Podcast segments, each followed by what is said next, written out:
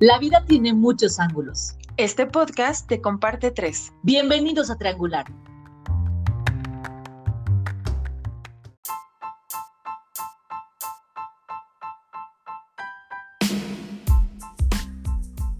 Hola, hola.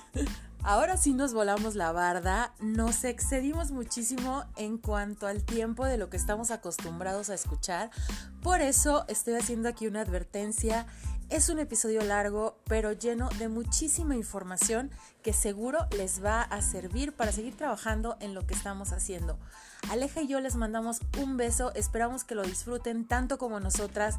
Nos reímos de muchas cosas, hablamos casi de todo y pues aquí está. Continuamos en Triangular.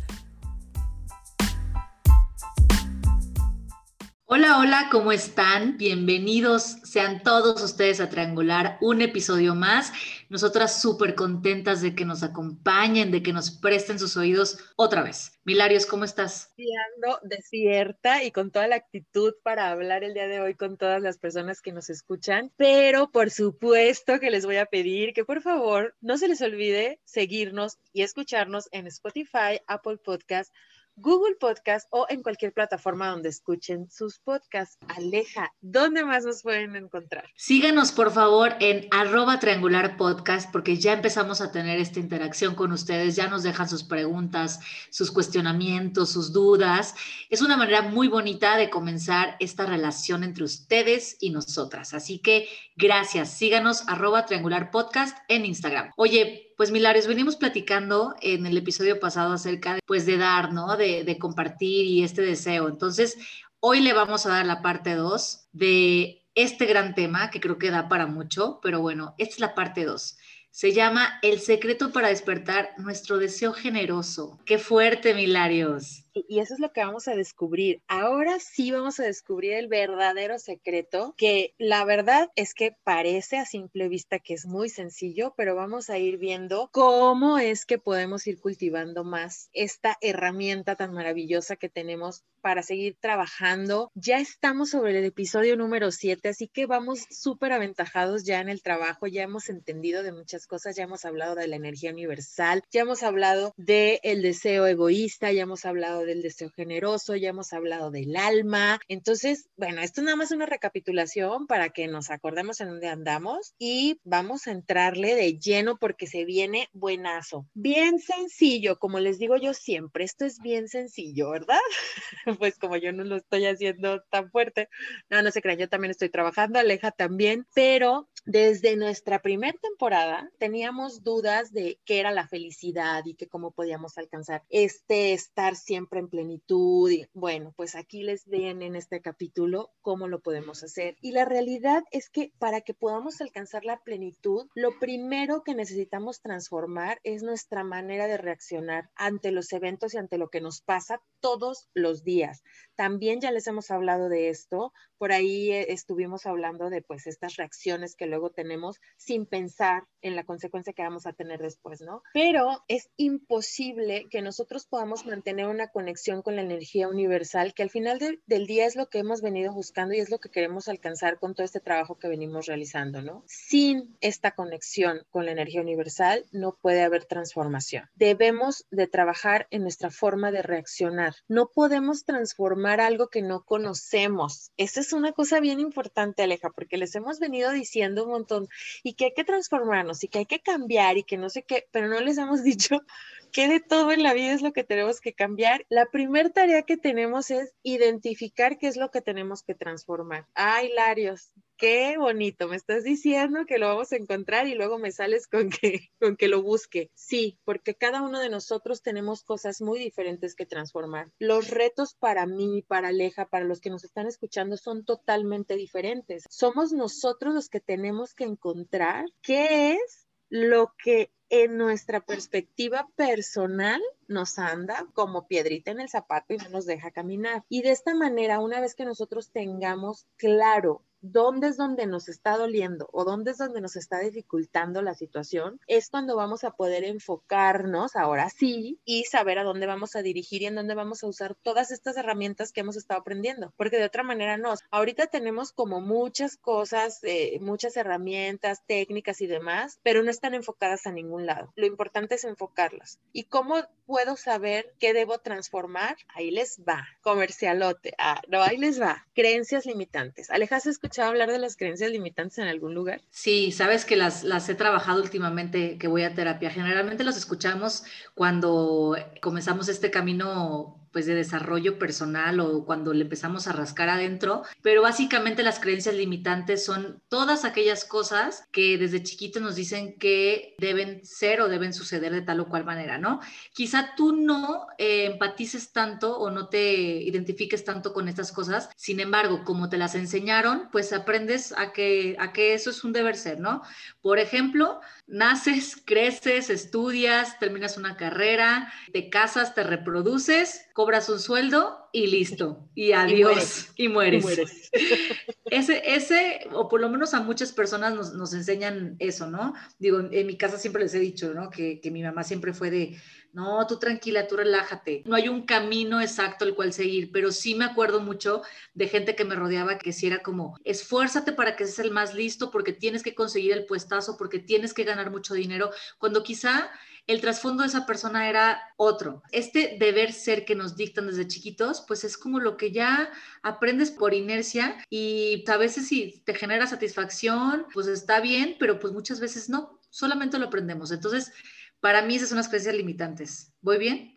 Sí, no, claro. Más bien te andaba yo queriendo interrumpir porque no voy a entrar en polémica, pero yo sé que... No voy a quemar a nadie. No voy a quemar a nadie, pero muchos me van a entender. Ay, me persino antes de porque una creencia limitante muy fuerte puede ser la religión, ¿no? Muchos de nosotros, y me incluyo, levanto la mano, cuando me preguntan, ¿qué religión profesa? Siempre contesto, católica por educación. Esa es mi respuesta. Y creo que muchos compartimos esta idea. Somos católicos porque el pueblo de México en su mayoría es católico y porque hay como una tradición y bla, bla, bla, bla, bla. Pero llega un momento en que esto se puede convertir en creencia limitante porque quizá cuando ya estés más grande, cuando ya tienes como más uso de razón y tú dices, ay, como que yo con el catolicismo no concuerdo o ay, yo con el catolicismo sí concuerdo. Entonces la creencia limitante sería aquella que sigues haciendo aunque no estás pues de acuerdo o, no va contigo, no va con tu personalidad ¿no? Creo. Espero que no me avienten una piedra aquí por yo andar. Por atea. No, no, no, tal cual. O sea, te puedes ir a la, a la religión, te puedes ir a decir, es que mi hijita, tú te tienes que casar con un buen hombre y, y no trabajar y tener hijos. Y todos son creencias limitantes de, ahora sí que cultural y socialmente hablando. Entonces, todas esas cosas que a veces resuenan en nuestra cabeza, pero que no resuenan en nuestro corazón, es probable que no sea pues esta chispita que traemos dentro. Puede ser que sea una creencia limitante que alguien nos implantó en algún momento. Sí, que te apaga, súper apaga la chispa, Aleja, súper apaga, porque te sientes como encerrado, ¿no? Entonces, esta sería como la primera cosa a identificar. Vamos identificando las creencias limitantes, que van a ser diferentes en mí, en ti y en cada uno, ¿no? Porque pues venimos de familias diferentes y nuestras familias interpretaron las cosas y, y las enseñanzas sociales como les convinieron y así nos las enseñan, ¿no? Paso número uno, identifico mis creencias limitantes. Pero la otra cosa que tenemos que tomar en cuenta. Phil Barrera. Se fue. Ay, ya se fue. ya se fue. La otra cosa que tenemos que tomar en cuenta y que le va a abonar muchísimo a nuestra transformación es lo que tenemos que corregir de manera interna. Las creencias limitantes es lo que tenemos que corregir como hacia afuera, ¿no? Como lo que la sociedad nos enseñó pero la otra cosa es lo que anda dentro de nosotros y que es muy, muy personal. ¿Cómo voy a encontrar esto? Pues la manera más fácil de encontrar lo que nos toca corregir internamente es identificar todas aquellas situaciones que tenemos en la vida que no son cómodas para nosotros y, ojo aquí, que se repiten y se repiten y se repiten durante muchos años de nuestra vida. Me suena bien familiar. A ver, venga, síguele, síguele. Bueno, no sé si sea tan familiar. Yo me contaron, en mi caso no ha pasado, ¿no? Pero de repente que dices, es que siempre siempre he tenido parejas que son infieles. Yo no sé qué tengo, pero mira, me caen, ¿no? Y... Eso iba a decir yo, ese era mi ejemplo, Larios. Sí, el típico de, es que, güey, ¿por qué siempre me ponen el cuerno? O sea, ¿tengo cara de cuernuda o qué? No, o sea, ¿qué tienes que trabajar ahí, no? Es identificar, bueno, ¿por qué atraigo a esas personas y qué es lo que tengo que sobrepasar de esa línea? Exactamente, porque fíjate, hay situaciones que pueden ser incómodas para nosotros, pero no necesariamente se están repitiendo en nuestra vida. Ese es otro tipo de trabajo. Aquí nos estamos enfocando en lo que me va a transformar. Entonces es esa que te incomoda y que está ahí como la vida de la marmota, ¿no? Una y otra y otra y otra vez. Por ejemplo, ¿no? Eh, no sé, a mí me da miedo hablar en público y siempre, siempre en donde trabajo, que tú vas a ser el maestro de ceremonias, que tú vas a dirigir el evento de no sé qué. Dices, a ver, espérate. O sea, a mí no me gusta hablar en público y ¿por qué siempre me escogen? Esas son las situaciones que hay que identificar. Esas que se repiten y se repiten, ¿no? Pueden ser en cuestiones de relación de pareja, puede haber cuestiones de salud. Miren, no están ustedes para saberlo y mi pecho no es bodega, pero yo tengo una comadre que tiene, yo creo que 42 años, 43 por ahí. Si ha tenido 25 cirugías en su vida, se me hacen poquitas. O sea, ella trae una onda con la cuestión de salud. Todo le pasa, todo, todo. Todo lo que le puede pasar a alguien de que lo puedan operar de algo, le pasa a ella, ¿no? Y es una pregunta que constantemente se hace, oye, ¿qué, qué onda conmigo? O sea, he vivido en hospitales y la cosa más maravillosa es que ha estado en cuestiones muy graves y sale bien librada siempre, ¿no? Ante una cirugía que otra persona a lo mejor no lo hubiera librado, ¿no? Entonces ahí tenemos una incomodidad en cuestión de salud, pero también podemos tener incomodidad en cuestión de dinero, Aleja. Esto, eh, esta sí, ya te vi con ganas de que tú tienes ahí, ya entendiste algo. No, es que sabes que quería complementar la, la parte de la salud. O sea, también si tienes una enfermedad recurrente, de que, ay, es que siempre me sale la piedrita en el riñón. Eso también es algo que tienes que trabajar internamente, ok. Y con el dinero me suena mucho de personas allegadas de el típico de, es que, güey, llega la quincena y así como llega se me va. Es que, o sea, eh, o, también estas ideas, creo que también son, serían como eh, creencias limitantes, ¿no? De el dinero es malo y por eso tienes que trabajarlo un poquito más y echarle foco a donde no, más bien a donde no le, bueno, sí, a donde no le estás poniendo atención. Exacto. Dos cosas a identificar para transformarnos, creencias limitantes y esa zona incómoda que se repite y se repite y se repite. Y aquí vamos a entrar a una cosa bien bonita. Oye, dices, se repite y se repite y se repite. Y a mí me suena a que ya lo agarramos de sillón y nos sentamos. y es nuestra zona de confort, ¿no? Porque generalmente las personas tratamos de cubrir estas incomodidades con nuestra zona de confort. ¿Por qué? Porque no es de a gratis y no es en balde que se estén repitiendo tantas veces. Llega un punto en el que, pues decimos, ya se me hace familiar, pues que me llegue otro infiel que me llegue otro borracho, exactamente. O sea, y aprendes a lidiar con eso. O sea, aprendes a. Yo ya sé cómo se maneja, ¿no? La pareja, la pareja alcohólica. Oye, el instinto de supervivencia, ya sé cómo manejar a este. Este sí no me va a salir borracho y ahí está el reto otra vez. Entonces, la realidad es que, digo, lo hemos escuchado en muchas partes, pero nadie crece en la zona de confort, porque realmente pues estás como echando a un lado tus incomodidades en vez de enfrentarlas. Si no hay reto, si no hay desafío, no hay crecimiento. Una vez que exista este confrontamiento con esta incomodidad y que la voltees a ver y que dices, a ver, voy a trabajar mi área de la salud, voy a trabajar mi área del dinero, mi área de la pareja, bueno, podremos comenzar a revelar y sobre todo potencializar, que me encanta esta parte, todas nuestras habilidades y capacidades. Quiere decir que tú solita, te va, o bueno, solito, te vas a sacar de esa zona de confort, de ese sillón tan cómodo en el que te pusiste, para empezar a poder revelar pues todo eso que traes adentro que son tus talentos y que los tienes ahí escondidos. ¿Por qué? Pues porque te da flojera. Y porque te da flojera y a veces porque te da miedo. O a veces exacto. sí, sí, sí, o sea. Tienes razón. Aquí me gustó mucho lo que dijiste del sillón, porque lo importante de identificar es que la incomodidad y que esta parte nos quede bien claro, se va a disfrazar con la zona de confort. O sea, yo sé que suena como un poco complicado, pero voy a tratar de explicar este, esta parte. Mm, ay, no se me ocurren más que ejemplos de pareja. ¿Será que tengo que trabajar? Pues dale. Dale, al cabo todos cogemos de esa patita.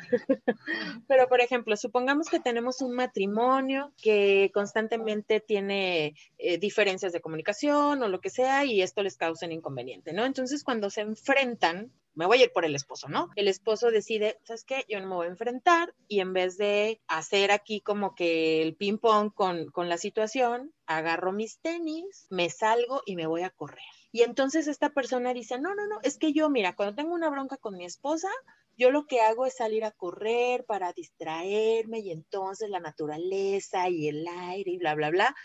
Y esto pareciera como algo muy sano, o sea, aparentemente es algo muy sano. Dices, oye, qué padre, ¿no? En vez de reaccionar y de enojarte y de gritar, estás haciendo algo que está beneficiando tu salud. Pero ojo, si esto lo hago cada vez que yo tengo un problema o este señor cada vez que tiene un problema con la esposa está entrando en una zona de confort su zona de confort, ¿cuál es? Me voy a hacer ejercicio. ¿Y cuál es mi incomodidad? Pues que no me quiero enfrentar. Entonces, como no me quiero enfrentar y no quiero solucionar, porque no quiero, porque no sé, porque no puedo, por lo que sea, porque me da miedo, lo que sea, pero no lo quiero enfrentar, pues mejor me voy a hago ejercicio. Entonces, ojo aquí, porque se nos pueden disfrazar de cosas muy positivas las zonas de confort. Generalmente pensamos en cosas que son feas, ¿no? Como zonas de confort feas, pero también hay zonas de confort que pueden parecer muy positivas. Entonces, Exacto. encontraste tu zona de confort, ráscale para que encuentres la incomodidad que estás tapando. La voy a buscar ya mismo. me, has este, puesto en la encrucijada. Oye, es que sí, esto está, es que yo les advertimos que este iba a estar profundo, ¿no? Porque ya estamos trabajando a nivel ya, ya, ya, ya, más adentro. No nos podemos estar haciendo como que no vamos a trabajar. Y otra cosa, siempre o la mayoría de las veces decimos, es que la gente me hizo, es que la situación así se puso, es que el tráfico estaba denso, es que no, andamos tratando de culpar a la gente y a las cosas externas, pero ojo, esto de culpar a lo que sea, menos a nosotros, son solo salidas cómodas, Aleja, son salidas que evitan que yo me haga responsable de lo que me está pasando. Y, híjole, y es que yo tengo mucho miedo que me vayan a entrar una piedra, pero... No, dale, dale, suéltalo. Todas estas cosas que se nos presentan, estas personas que conocemos que luego de repente nos incomodan, se les puede denominar situaciones espejo. Son la oportunidad que tenemos para reflexionar en lo que nosotros tenemos que corregir. Y aquí yo sé que a Aleja no le gusta esta frase. No, no me gusta. Todavía ni la digo y ya está peleando. Pero lo que te choca, te checa. O sea, sé que suena súper trillado y que lo hemos escuchado y que a veces las personas lo usan ya para defenderse también y, hacer enojar al otro, ¿no? Pues sí, te está incomodando, es porque tú lo tienes. Yo creo que lo que, o sea, lo que me choca ahora sí de esta frase no es el contexto, no, no es lo que hay detrás, sino la palabra. Entonces, ya sé qué voy a hacer para que no me moleste, la voy a cambiar. Podría ser como, lo que veo en ti resuena en mí. Creo que está como más poético y más bonito está más etéreo y espiritual como es mi queridísima Aleja, pero al final pues es lo mismo, ¿no? Si yo lo estoy viendo y me está molestando tu cara, tu gesto, pues espérate, o sea, hay algo en ti, porque mira, ay, aquí está bien padre. Yo no puedo ver en el otro algo que no conozco. Si yo identifico en el otro que es sangrón, que es envidioso, que es egoísta, que es da, bla, bla, bla. Ay, ya basta. Ya, Por favor, ya basta.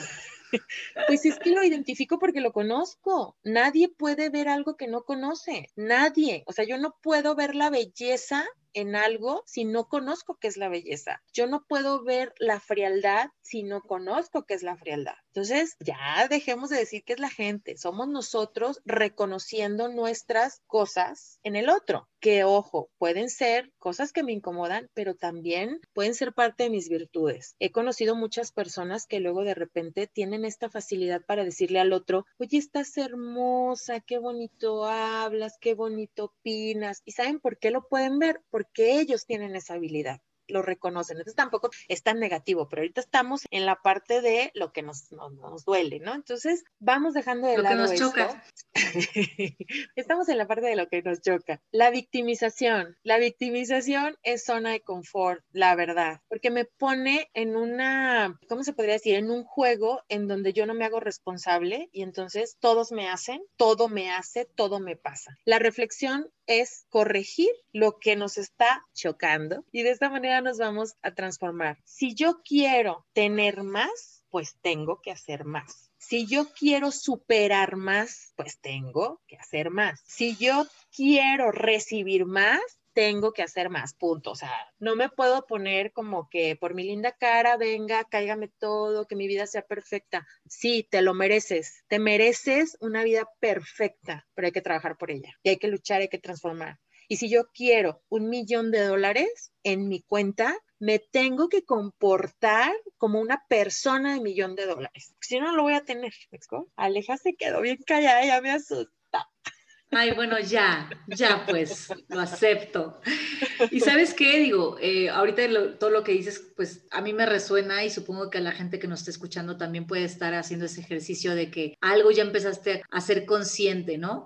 Y creo que de eso se trata, de comenzar a hacer un compromiso con uno mismo, porque al final solo nosotros sabemos lo que nos incomoda y lo que no. Entonces yo los invito, yo lo que haría sería tomar un cuadernito, una hojita, porque cuando lo aterrizas en papel siento que es como esta manera de, pues, de hacerlo real, ¿no? O de, de verdad de tener este compromiso. Poder conectarte con tu interior y empezar a escribir qué es lo que te choca, qué es lo que te checa y qué es lo que tienes que empezar a trabajar.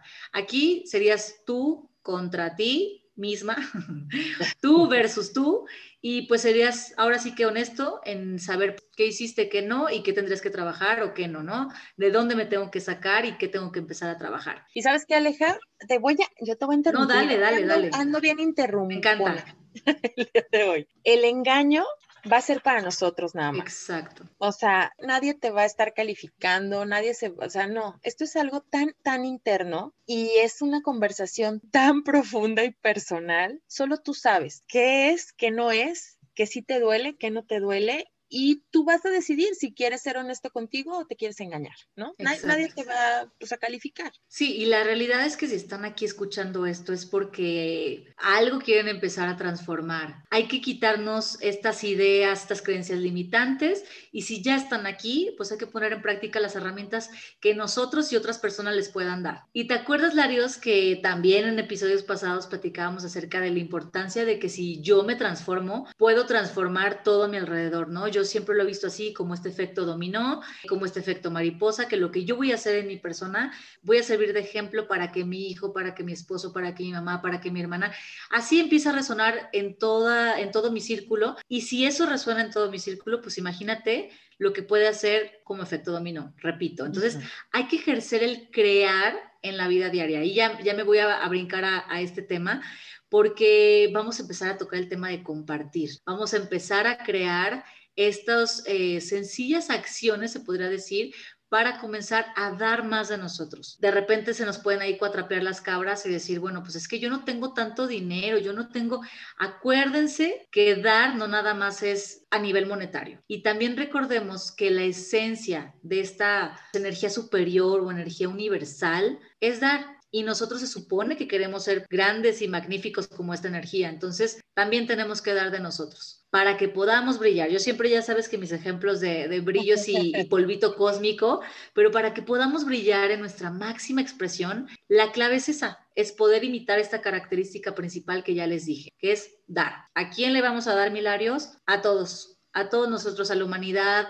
a la gente que está a nuestro alrededor y a todos los que no estar a nuestro alrededor, que podamos dar de todas las maneras posibles. Me gusta esto que dijiste de imitar, porque fíjate, hemos venido hablando en todos los episodios de queremos recibir, queremos tener, queremos plenitud, felicidad, queremos dinero, queremos, queremos, queremos, queremos, queremos. ¿Y a quién se lo estamos pidiendo? A la energía. Hemos venido hablando en esta temporada de puro trabajo espiritual, de estas cosas que no son tan tangibles. Entonces, si yo me siento con el derecho de pedir, uno es porque sé que lo puedo recibir. Dos es porque sé que lo puedo contener y hacerlo duradero. Pero entonces, si yo me siento con ese derecho, también debo de sentirme con el derecho de entonces yo darles a los demás para que esto sea un círculo perfecto. Si no, hay por ahí una fuga. Estoy sentado en el universo dame, universo dame, universo dame y yo no estoy compartiendo. Entonces, hablábamos que este capítulo es la continuación del secreto de activar nuestro deseo generoso. ¿Y saben cuál es el secreto? La palabra que descubre todo esto. ¿Cuál es, Aleja? Dar, sería. Ah, démonos. Démonos. Dar es la clave. De todo esto que les venimos hablando, primero estamos hablando de la transformación, cómo ubico qué voy a transformar, qué tengo que hacer para crecer y transformarme. Ok, perfecto. Ahora, ya estoy transformando, ya estoy trabajando, lo estoy haciendo con el objetivo de poder recibir. ¿Hasta ahí vamos bien? Perfecto. Si lo estoy haciendo con el objetivo de poder recibir, es aquí donde entra el secreto. No es nada más transformarme, necesito imitar la acción de dar. Pero dar, aquí es donde empieza el asunto, porque dar no es solo un concepto social o cultural, este dar que nos han enseñado, ¿no? De darle al otro. No estamos hablando en ese nivel nada más. Dar desde lo espiritual tiene el propósito de la transformación. Recibir es natural. ¿A quién no le gusta que le den? ¿A quién no le gusta tener? Sin albur. Aleja. ¿A quién no le pues gusta sí. que Así no voy a poder. ¿A quién no le gusta que lleguen y le regalen? ¿Por qué no me salga Aleja aquí con sus cosas? A todos nos gusta. Es súper rico que alguien llegue y aquí te regalo dinero y te regalo un carro y toma tu casa. Claro, es padrísimo. Recibir es natural al ser humano. ¿Qué es lo que va en contra de la naturaleza? Dar. ¿Por qué? Y a lo mejor aquí viene la pregunta de, oye, pero ¿por qué? Porque acuérdense que nosotros fuimos creados por el universo como un topercito, diría Aleja, para que el universo nos pudiera dar. En nuestra esencia natural, ya sabemos que es bien cómodo que lleguen y nos dé cosas. Por eso decimos, va en contra de la naturaleza que yo pueda dar. Puedo recibir, pero me cuesta trabajo dar. Entonces, en este nivel, dar se convierte en una herramienta, no en un favor. Ojo, yo no le voy a dar al niño que me limpia el parabrisas para hacerle el paro. Eso no es un dar verdadero. ¿Cómo se convierte en herramienta? Cuando ese niño que se acerca en el alto, en el semáforo, me limpia el parabrisas, yo lo visualizo como una oportunidad para dar y no como eh, un momento para hacerle un favor y que se pueda comprar un taco. Entonces aquí cambia, es cambiar la perspectiva, es darme cuenta que los otros se acercan a mi vida para darme la oportunidad de dar y que pues nos han enseñado muchas veces que dar es dar dinero. Por eso puse el ejemplo ahorita del parabrisas, porque sé que cuando decimos dar, luego, luego pensamos en dinero, dinero y dinero, ¿no? Y habrá quien dice, pues no tengo. Pero no, dar no solamente tiene que ver con situaciones monetarias. ¿Y sabes qué? Está tan marcada esta enseñanza, Aleja, de que nos digan que el dar está equiparado con monetario, que en la misma sociedad, aunque digamos que no, la dividimos en ricos y pobres, o como se usa ahorita los fifís, ¿no? Y los otros, no sé cómo les dicen, Los chairos, pero los chairos. siempre está como esa división pensando en la riqueza monetaria, pero no. Fíjense que también existe la pobreza y la riqueza espiritual. También existe la riqueza y la pobreza de talentos, de entendimiento, de conocimiento y de muchas otras cosas. Desde esta perspectiva, que hay pobres y ricos espirituales, pobres y ricos de conocimiento, etcétera, los pobres existen para que los ricos les puedan dar. Es una frase que si nos quedamos en la onda monetaria nos va a costar un montón de trabajo entenderla. Pero si nos vamos a esta parte ya de espiritualidad, conocimiento, entendimiento, híjole, es el mejor momento para darle a alguien ¿qué más que darle algo que le cambie la vida en cuanto a que le abra la mente, que le llegue más conocimiento? No inventes, o sea, está genial eso. Se me enchinó la piel con esa frasecita. es que sabes que sí es cierto, siempre malinterpretamos que el dar nada más es dar unas monedas o dar unos billetes, pero pues también una sonrisa, también un gracias, también una llamada, también tu tiempo vale. Creo que nuestro reto más grande que existe en este camino espiritual que estamos emprendiendo es justamente transformarnos en seres que dan y no solo que reciben, como lo, lo vienes mencionando. También digo, eh, yo tengo siempre como esta duda de, de encontrar el otro lado de la moneda, ¿no? Como hace ratito. También quiero subrayar que dar a veces es no dar. ¿A qué me refiero con este juego de palabras? O sea, Porque también, o sea, ¿cómo? ajá, ajá. Es que luego va, va a surgir eh, la duda de que, te voy a decir un ejemplo, si mi hermana este, me está pidiendo y pidiendo y pidiendo y pidiendo ayuda, pues a mí me enseñaron a que si quiero transformarme en este camino espiritual, pues tengo que dar. Entonces, a eso me refiero que dar a veces es no dar porque significa que demos la oportunidad a otros de que también se ganen las cosas, aprender a poner límites. Siempre, yo lo he escuchado muchísimo en otros podcasts, en libros, en, en las eh, ayudas terapéuticas, que poner límites sanos es lo mejor para cualquier relación. Entonces, ahorita di el ejemplo de un hermano, pero pues también los papás creemos que dar todo a los hijos es lo correcto. También como sociedad, yo creo que latinoamericana es como, no, aquí están los hijos cuidados hasta, hasta que cumplan treinta y tantos años y pobrecitos y yo los mantengo tengo y yo les hago de comer y yo les lavo, pero no nos damos cuenta que en vez de estarlos ayudando a que eh, se enfrenten a retos, a que solucionen, a que aprendan a trabajar, a que se esfuercen por algo, los estamos invalidando. Acuérdense de esto también porque quizá esto es en lo que tengamos que trabajar, no en dar, sino en no dar, que suena como contraproducente, pero así es. Hay personas que nos, nos tenemos que enseñar a dar sin esperar nada a cambio, pero hay otras que también tienen que echar foco en poner límites a la gente que los rodean. Pues bueno, ese sería también el reto, identificar si estamos dando de más o no estamos dando de más. También aquí entraría, Aleja, las personas estas que les cuesta mucho trabajo decir que no. Exacto. Que luego a veces las vemos y decimos, ay, qué padre, nunca dice que no y siempre está disponible, ¿no? Pero la realidad es que para esa persona decir no es tan difícil que mejor prefiere dar las cosas y hacer las cosas para evitarse una incomodidad. Ahí es, es un cuchillo de doble filo, sí tenemos que poner mucha atención, por eso es un trabajo bien personal. Porque nosotros sabemos. Y ahí estás también en zona de confort, ¿no? De como no le quiero decir a mi mamá que no, como no le quiero decir a mi pareja que no, como no le quiero decir a mi hermano que no, mejor digo que sí, porque como estoy acostumbrado a eso, esa es mi zona de confort, no quiero salir de ella. Ojo, como dice Larios, es un trabajo súper personal. Cada quien tiene que hacer esa introspección allá en casita. Así es. Y pues bueno, continuando con esto tan fuerte de lo que venimos hablando, pues entonces nuestro reto más grande que existe en este camino espiritual es en transformarnos en seres que dan y no solo en seres que reciben. Todos, todos, absolutamente todos tenemos algo que dar. No necesariamente dinero, Aleja lo estaba comentando, podemos dar tiempo, podemos dar una sonrisa, podemos dar un gracias, podemos dar tantas cosas que si le buscamos en serio todos tenemos algo que dar, no necesariamente algo material, ¿no? Hay muchas formas. Si queremos una satisfacción duradera, entonces necesitamos encontrar formas de dar. ¿Y qué es esto? Pues busca en qué eres rico y eso comienza a ofrecerle a la humanidad. Eres rico en conocimientos, compártelos. Eres rico en paciencia, compártela. Eres rico en tolerancia, compártela. Hay mil, mil formas, ¿no? Aquí otra cosa, es que son cosas difíciles tras cosas difíciles, pero es que... Es trabajo.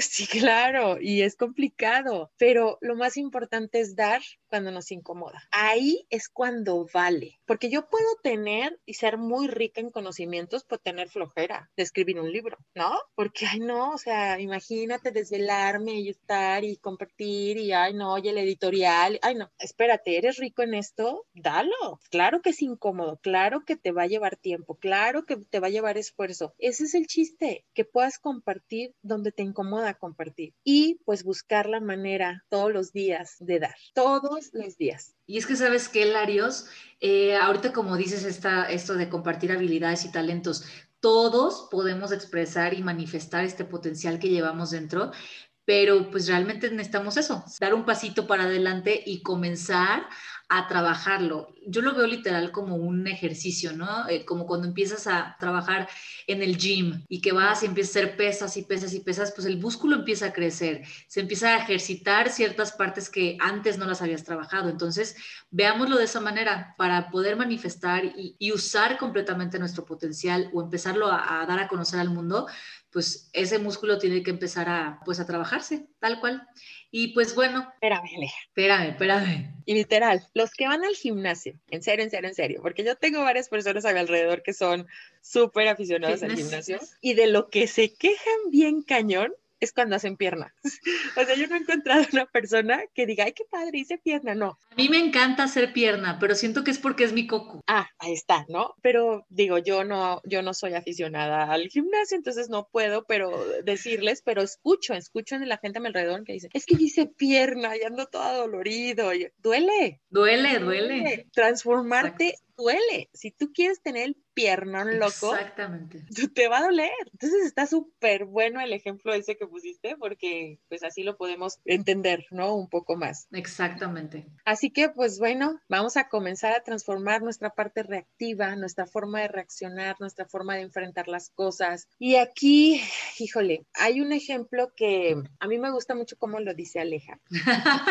es que, a ver, es que, a ver, experta en los a mí, a mí me entra la duda luego, o sea, yo siempre te digo, busco la, la otra parte, a mí siempre, o sea, me han enseñado, me han enseñado y lo he escuchado tantas veces que, que se los quiero compartir. Toda historia tiene dos caras o tiene dos versiones. Entonces, así como les estamos platicando cómo podría ser el, el deber ser o cómo es el caminito para llegar a cierto punto, pues también yo pregunto el otro, el otro lado. Me surge esta duda, Larios cuando tú haces algo por alguien y empiezas a trabajar esta parte espiritual, sales de tu casa equilibradísimo para empezar tu día, haces algo por alguien, ¿no? Digo, generalmente lo hacemos por la gente que, que tenemos este, a nuestro alrededor porque es la, nuestro núcleo más cercano. La mamá, el hermano, la hermana, el papá o la jefa o los compañeros de trabajo. Hago yo algo por ellos y de repente ellos me tratan mal, entonces ahí entra como que esta parte de, pero es que no lo puedo creer, yo tanto que le di eh, y ella me lo está pagando de esta manera. Entonces entra como esta víctima chiquita que traemos dentro o este ego que traemos dentro. ¿Qué pasa ahí? ¿Cómo podría yo cambiar la manera de pues sentirme mal si yo estoy tratando de hacer el bien? Pues mira, de entrada, tu dar y tu compartir ya valió cacahuate. ¿No? Ah. ¿Por qué? Cuéntanos por qué. Porque entonces estabas dando o, o compartiendo con una expectativa estabas esperando un agradecimiento, estabas esperando que el otro te reconociera. Entonces ahí ya, ya valió, porque la idea es dar desde un lugar donde simplemente doy, punto. Si me la regresan, si no me la regresan, si lo aprovechan, si no lo aprovechan, esa parte ya no me corresponde a mí, ni siquiera pensarla. Entonces, si tú hiciste algo por tu compañero de trabajo y solo fue así de, ah, órale, gracias, es mendigo, ¿no? Ya, te partiste tú sola y en vez de ser una herramienta, pues se convirtió como en un arma, porque ya no fue un dar verdadero, estabas dando desde un lugar egoísta. ¿Por qué egoísta? Porque estabas esperando recibir. O también, ¿sabes qué pasa? Ahorita me acordé, el le voy a dar para que me deba un favor.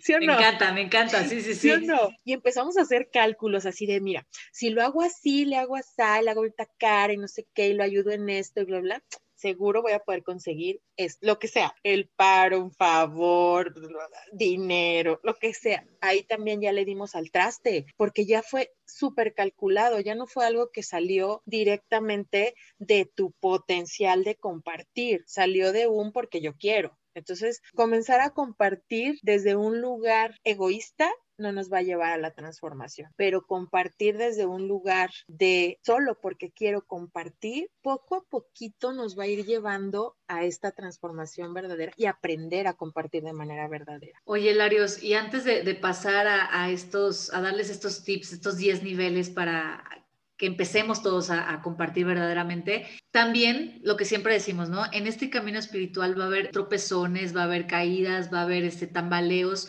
y de repente vamos a decir, ay, es que ya la regué porque no estoy dando desde mi honestidad. No pasa nada. Lo bueno es que ya sabes desde dónde están haciendo esas ganas, ¿no? Entonces, que no se caigan los ánimos, ustedes se levántense, se me sacuden las piernitas, las rodillas, lo que se hayan raspado y van a continuar con su día. ¿Por qué? Porque las oportunidades se les van a seguir presentando. Entonces van a poder seguir trabajando ese músculo a fuerzas que sí, diría la Larios.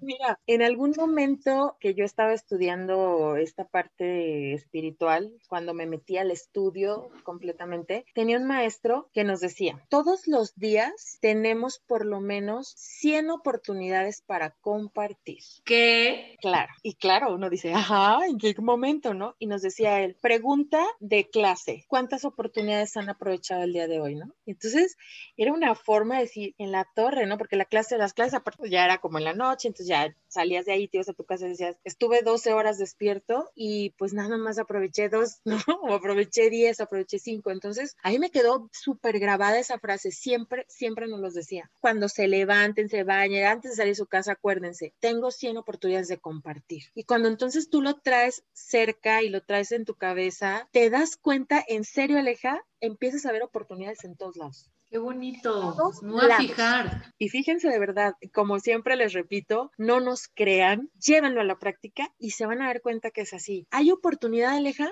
desde que yo llego al Oxxo por mi café y hubo una persona antes de mí y yo decidí abrirle la puerta. Estás compartiendo. Y yo decidí que pasara y pagara primero. O sea, son momentos que parecerían tan insignificantes, pero que nos dan la oportunidad de estar compartiendo algo, algo, porque al yo abrirle la puerta y dejarlo pasar primero, le regalé un minuto de mi tiempo. ¿Sí me explicó? Es súper sencillo empezarlos a identificar. Entonces, grábensela. 100 oportunidades para compartir. A partir de mañana, bueno, de hoy mismo, voy a empezar a, a ver cuáles oportunidades se me presentan. Y bueno, ahora sí vamos a empezar con estos 10 niveles para aprender a compartir desde el corazón o compartir verdaderamente. Y para llevárnoslo de tarea a la práctica y vamos a empezar desde el más básico, ¿no? El más básico, ¿cuál va a ser?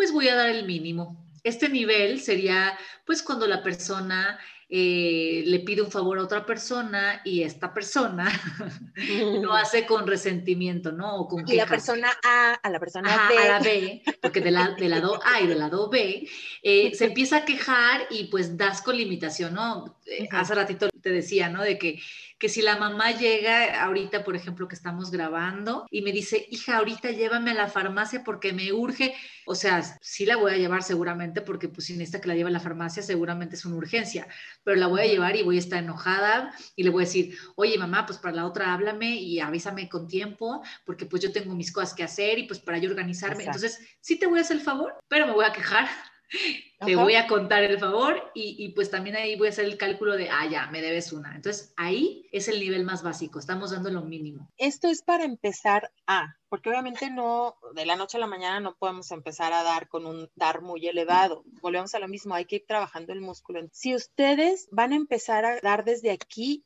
excelente, al final están comenzando a dar. No es el ideal, pero estamos comenzando a dar, ¿no? Exacto. Un segundo nivel de dar es este de cuando damos siempre lo menos, o sea, elegimos el que, el que menos esfuerzo nos lleva o seleccionamos, ¿no? A ver, de entre... Este me cae bien, me cae bien, Larios. lo que era tener esfuerzo.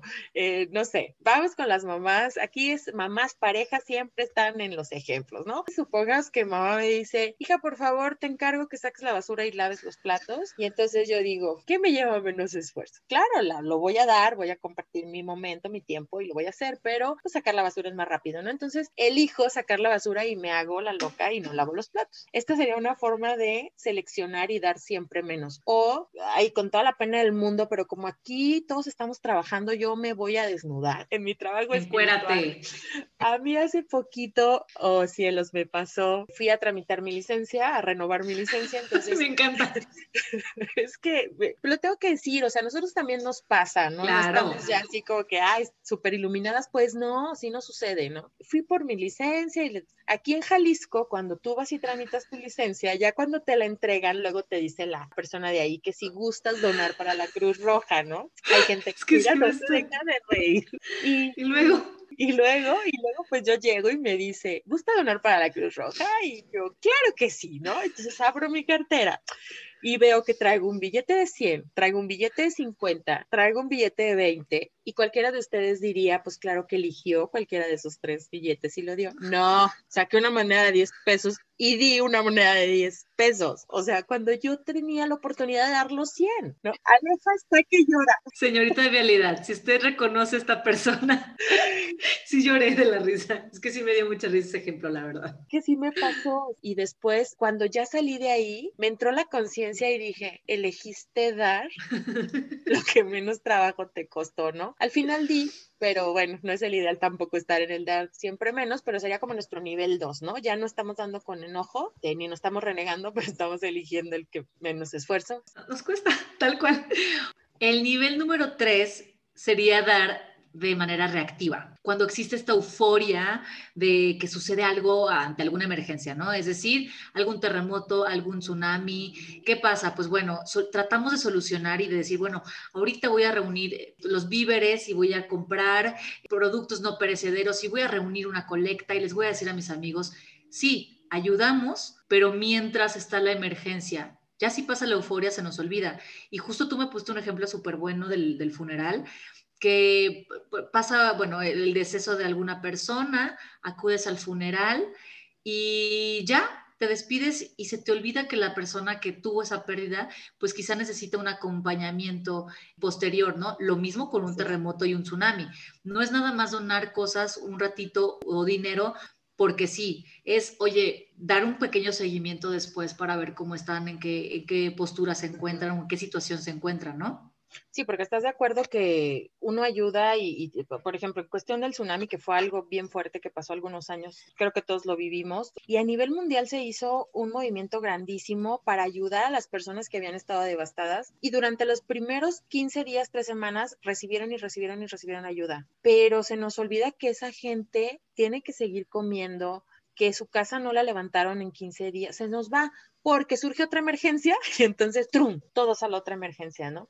O también otra, yo he tratado de trabajar en esta parte, a veces no lo hago muy bien, pero sí he tratado de hacerlo, como por ejemplo cuando operan alguna amiga o algún amigo que está en una situación de salud eh, que por algo entra quirófano, yo siempre les digo, no te voy a ir a ver al hospital, no te voy a hablar, me voy a esperar hasta que salgas y me dices cuándo ya puedo ir para ayudarte a hacer el quehacer en tu casa, para hacerte de comer, para ayudarte a cambiar tu ropa. Y es algo en lo que me he hecho el propósito, porque generalmente reaccionamos al, ay, vamos a ver cómo está, a ver cómo salió de la operación, no sé qué, no sé qué, no sé qué.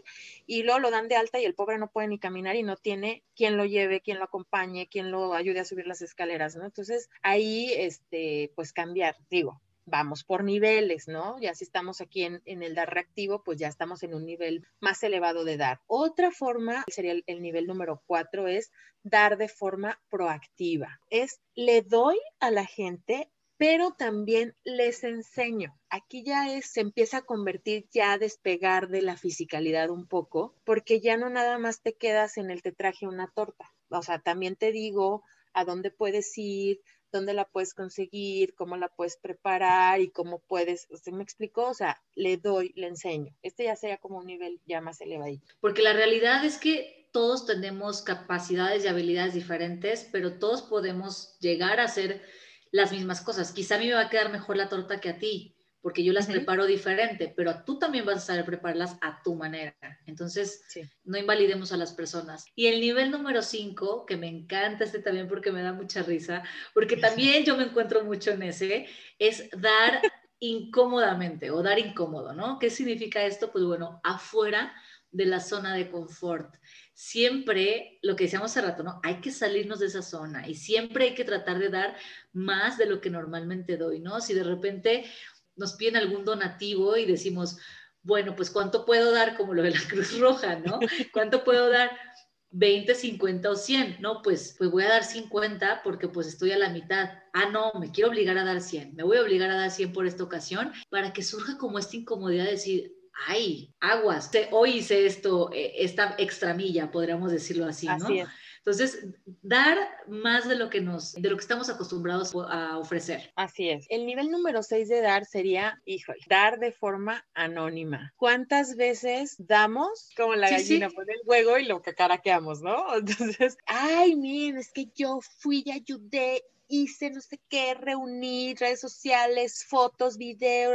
No, eso no es nivel 6. Nivel 6 es lo hago y nadie se da cuenta que lo hice. Aquí también otro ejemplo es que a mí me queda muy claro. Supongamos que tenemos una asociación civil y tenemos dos personas que van a donar. Una persona dona, pero dice, oye, yo te voy a donar, pero yo quiero ir al evento para ver que lo entregaste y que vean que yo lo llevé. O algunas otras personas dicen, yo lo quiero entregar porque están buscando el que se den cuenta que dio. Y hay otras, la otra persona se mete a internet, busca la cuenta de banco, deposita, no le avisa a nadie, la asociación civil ni sabe dónde llegó el dinero. Esa sería una forma anónima de dar. Pongo el ejemplo de asociación civil porque estuve algunos años trabajando en asociaciones civiles y era muy dado esto, ¿no? Y sí, de verdad había personas que luego decíamos, ay, en la cuenta cayó tanto, fuiste tú, fuiste tú, nadie sabía. Ahí me queda como muy claro dar de forma anónima ya a nivel, nivel ya más elevadito, ¿no? Nivel 6. Oye, Lario, a ver, ahí tengo también pregunta personal.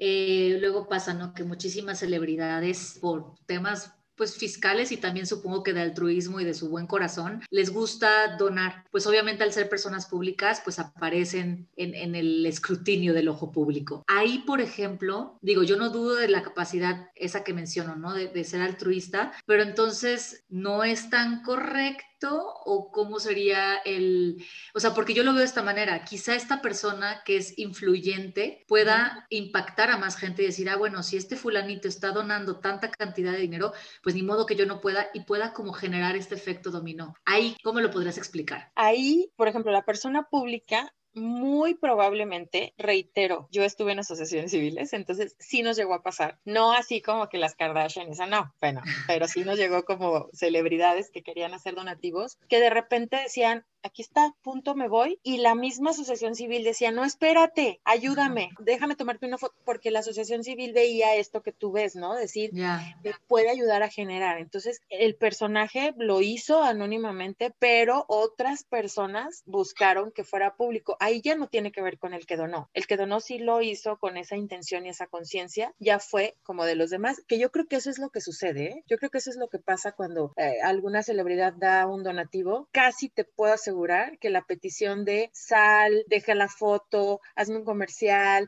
bla, bla, viene de, de, quien recibe el donativo. Claro, es como si ya lo vas a donar, hay que aprovechar el doble, el doble foco. Ok. Bueno, nivel número siete, dar sin agenda. Eso significa que es sin ningún interés detrás. A ver, ¿cuál es la diferencia, Larios, entre, entre dar anónimamente y este? Es que tú pusiste un ejemplo bien bueno hace rato. Y ya ni me acuerdo, pero vamos a tratar de, de dar la explicación. Dar sin agenda es doy, punto, ya. O sea, no estoy, no traigo ningún interés detrás de ese dar, porque es más elevado que el dar de forma anónima. El de forma anónima todavía puede fluctuar en que me llegue la tentación de que sí se den cuenta. En el de dar sin agenda, neta, neta, neta, neta, neta, no tengo ningún interés en lo que estoy dando. Ninguno. No quiero recibir un gracias, no quiero recibir una placa, no quiero que me deban un favor, no quiero, simplemente doy como Fidel Castro, comes y te vas, ¿no? O sea, das Ay, mi chiste de 40, ¿no? Porque quien esté muy joven no se va a acordar de esa. Yo creo que los, los que no lo entendimos, pues no nos reímos porque somos más jóvenes. Ay, mira, bien que supiste de qué hablo, pero así tal cual. Ahí está, lo doy y ya, ¿no? Quién sabe qué pasará después. Ok, ¿vas? Nivel 8, ya nos estamos acercando al nivel, niveles muy elevados. Son 10 niveles en total, entonces ya estamos en el 8. ¿Cuál es? Dar sin que me pidan. Es decir, por iniciativa propia, porque veo que alguien necesita, yo visualicé esa necesidad y quiero ayudar y quiero compartir y no me estoy esperando a que aparezca la oportunidad y venga hacia mí, sino yo voy y la busco. Y es un nivel en donde ya apreciamos la oportunidad que tenemos, o sea, ya es donde ando como loquito buscando dónde doy, dónde doy, porque ya entendí que dar es mi herramienta, porque ya estoy en un nivel donde me cayó el 20 y además ya estoy en un nivel donde he comprobado que dar me transforma. O sea, ya en un nivel 8 tú ya te diste cuenta de eso. En ese momento ya cambiaron muchas cosas. Entonces ya dices, necesito oportunidades y voy y las busco. Ese ya es nivel bien fregón. Ojalá ya estemos ahí. Voy escuchando y ya digo, ay, ya quiero dar de forma proactiva. Y luego, ay, ya quiero dar sin incomodidad. Ya quiero dar sin agenda. No, pues así vamos a ir subiendo. Oye, el nivel número 9 es dar a nivel global. Dícese así, dar más allá de nuestro núcleo, dar a alguien que no conozco entonces también es como lo que les decía hace ratito, ¿no? De este efecto que podríamos causar a otro nivel. Si yo me pongo a ayudar a gente que ni siquiera por aquí me pasaba, ya estoy como abriendo esta puerta para que tengamos más oportunidades de crecer. Sí, fíjate, y aquí un ejemplo bien claro podría ser estas famosas eh, asociaciones civiles que te dicen adopta un niño, ¿no? Ay, sí. Hay algunas que sí te luego te mandan la foto y cosas así, ¿no? Pero hay otras que no. Hay hay otra en la que tú sabes que estás dando, que le está llegando, pero no. No sabes a quién. Simplemente estás dando. Y aparte de este dar global, Aleja, es un dar que aunque tú no veas el efecto, sabes que está cambiando la vida de alguien. Aunque tú a ese niño nunca lo veas y, y a lo mejor se convirtió en presidente y tú nunca supiste que ese que está presidente fue el que tú habías adoptado. Se siente. Esa es la parte padre. Oye, se me acaba de, venir un ejemplo, eh, digo, no sé si nos escuche, pero es un maestro que tuve en la prepa y eh, la historia de él es este súper, no sé, como súper importante.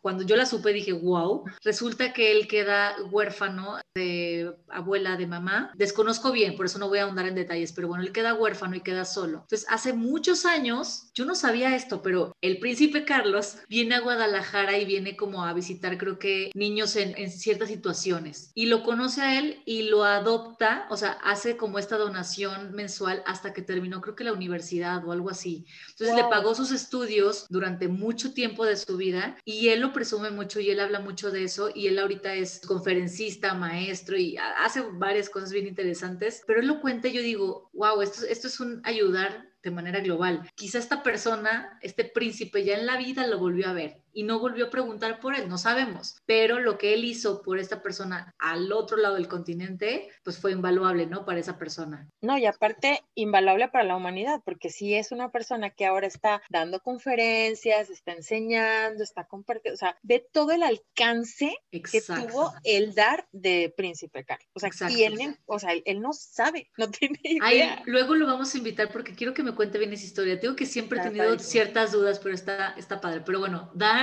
a nivel global. Y nivel número 10. Cierra con broche de oro, por favor. Número 10 es el dar incluido. All ¿Cuál inclusive. Es ¿Cuál es este all inclusive? Dar de todas las formas y de todos los niveles. Sin albur. Otra vez, Aleja, por favor, estamos muy espirituales. Es la hora, perdón. Cierra con broche de oro y... Es la hora, discúlpenme. Es la hora, no están para saberlos, pero estamos grabando a la 1.20 de la madrugada. Amor al arte pues ya, ya estamos, ya estamos un poco, pero, pero emocionadísimas haciendo esto. Voy de nuevo, nivel número 10, dar todo incluido y es de todas las formas y niveles de los que ya les hablamos. ¿Por qué? Somos seres humanos, o sea, no nos hemos convertido en, en ángeles, en gurús, no, estamos aquí y los, yo los voy a aterrizar un poco porque sé de que todo lo que venimos hablando nos está conectando mucho con el qué padre, qué elevado, sí, pero seguimos siendo seres humanos que vivimos en esta tierra en contacto con la fisicalidad y va a haber momentos, como les decía Aleja, en las que vamos a estar dando nivel mínimo, luego vamos a dar de forma proactiva y en otro momento vamos a dar del que menos esfuerzo me cause, o sea, vamos a estar fluctuando y lo importante es que podamos recorrer los nueve niveles y aunque no lo hagamos de manera consciente va a suceder, porque un día me voy a levantar de malas y cuando me pidan un favor voy a renegar, pero otro día me voy a levantar y voy a decir, hoy voy a dar, ¿sí me explico? Entonces, el nivel más elevado, fíjate qué interesante, incluye todos los niveles. Y entonces aquí entra una paradoja bien padre, porque entonces dar lo mínimo también es dar muy elevado. O sea, mm. ¿Me explico? Ya entra aquí como el rollo de todo lo que des como des y en el nivel que lo des es un nivel elevado de dar. Bravo. Nomás no te claves en, bueno, pues siempre voy a dar el mínimo. No, no, Exacto.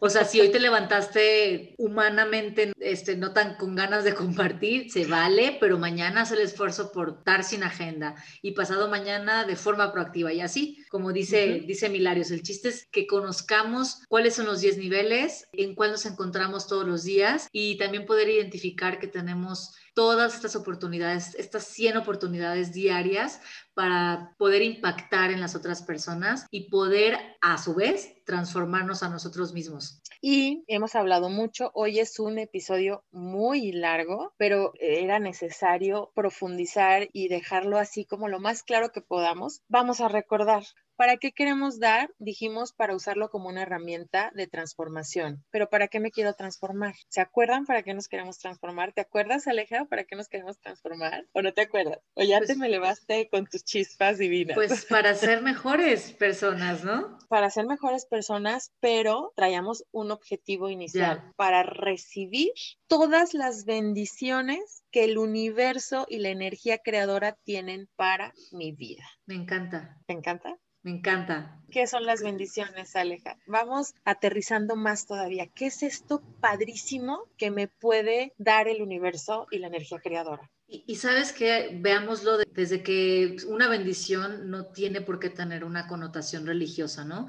Para mí podría significar flujo, continuidad. ¿Qué más? Fácil atraer, recibir, contener y fluir. Ahí está. Se hace el eslabón perfecto porque entonces si yo me encuentro en este nivel recibiendo bendiciones, lo que estoy haciendo es que todo lo que tengo lo voy a seguir atrayendo, lo voy a seguir recibiendo, va a quedar de manera permanente y además voy a tener para compartir, para que fluya. Eso es una bendición. Y todo esto que estamos haciendo y tratando de compartirles de herramientas tienen ese objetivo, que en su vida haya plenitud, haya felicidad, haya amor duradero, salud duradera, plenitud duradera, familia duradera, amor incondicional duradero, que al final creo que es lo que queremos todos, ¿no? No queremos amores que mueran, no queremos negocios que no prosperen, no queremos empresas que se van a la quiebra en dos meses, no queremos dinero que no alcance, no queremos eso, queremos empresas que duren, que sean inmortales, amores inmortales. Y eso solamente lo vamos a conseguir dejando que el universo deposite y nos dé para que fluya constantemente. Dar es la herramienta para conseguir. Ya, me, me dejaste sin palabras y ustedes ahí en casa espero que también se queden con mucho de este episodio. Cuéntenos por favor a través de arroba triangular podcast en Instagram para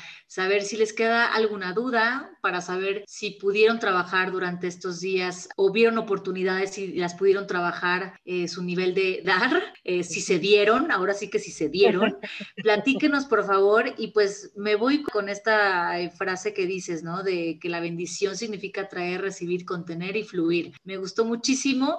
Gracias por acompañarnos a todos los que están en su coche, en su casa, en su computadora, en su celular. Y gracias a ti, Milarios, por enseñarnos tanto y tan de bonita manera. Yo te veo en la próxima. Ay, hermosura. Solamente quiero compartir. Lo mismo que tú. Tú estás dando. Y nos estamos dando, nosotras no. ya me voy, es muy tarde. Señorita de la Cruz Roja, señorita de la Cruz Roja, ya no dio. Y ya estamos diciendo muchas barbaridades. Me despido, pero no para siempre. Regreso en el siguiente episodio. Aleja, un placer como siempre. Te quiero, hermosa, de la voz maravillosa de Ay, México. Te quiero más. Ay, vaya, Aleja. Nos vemos, Larios.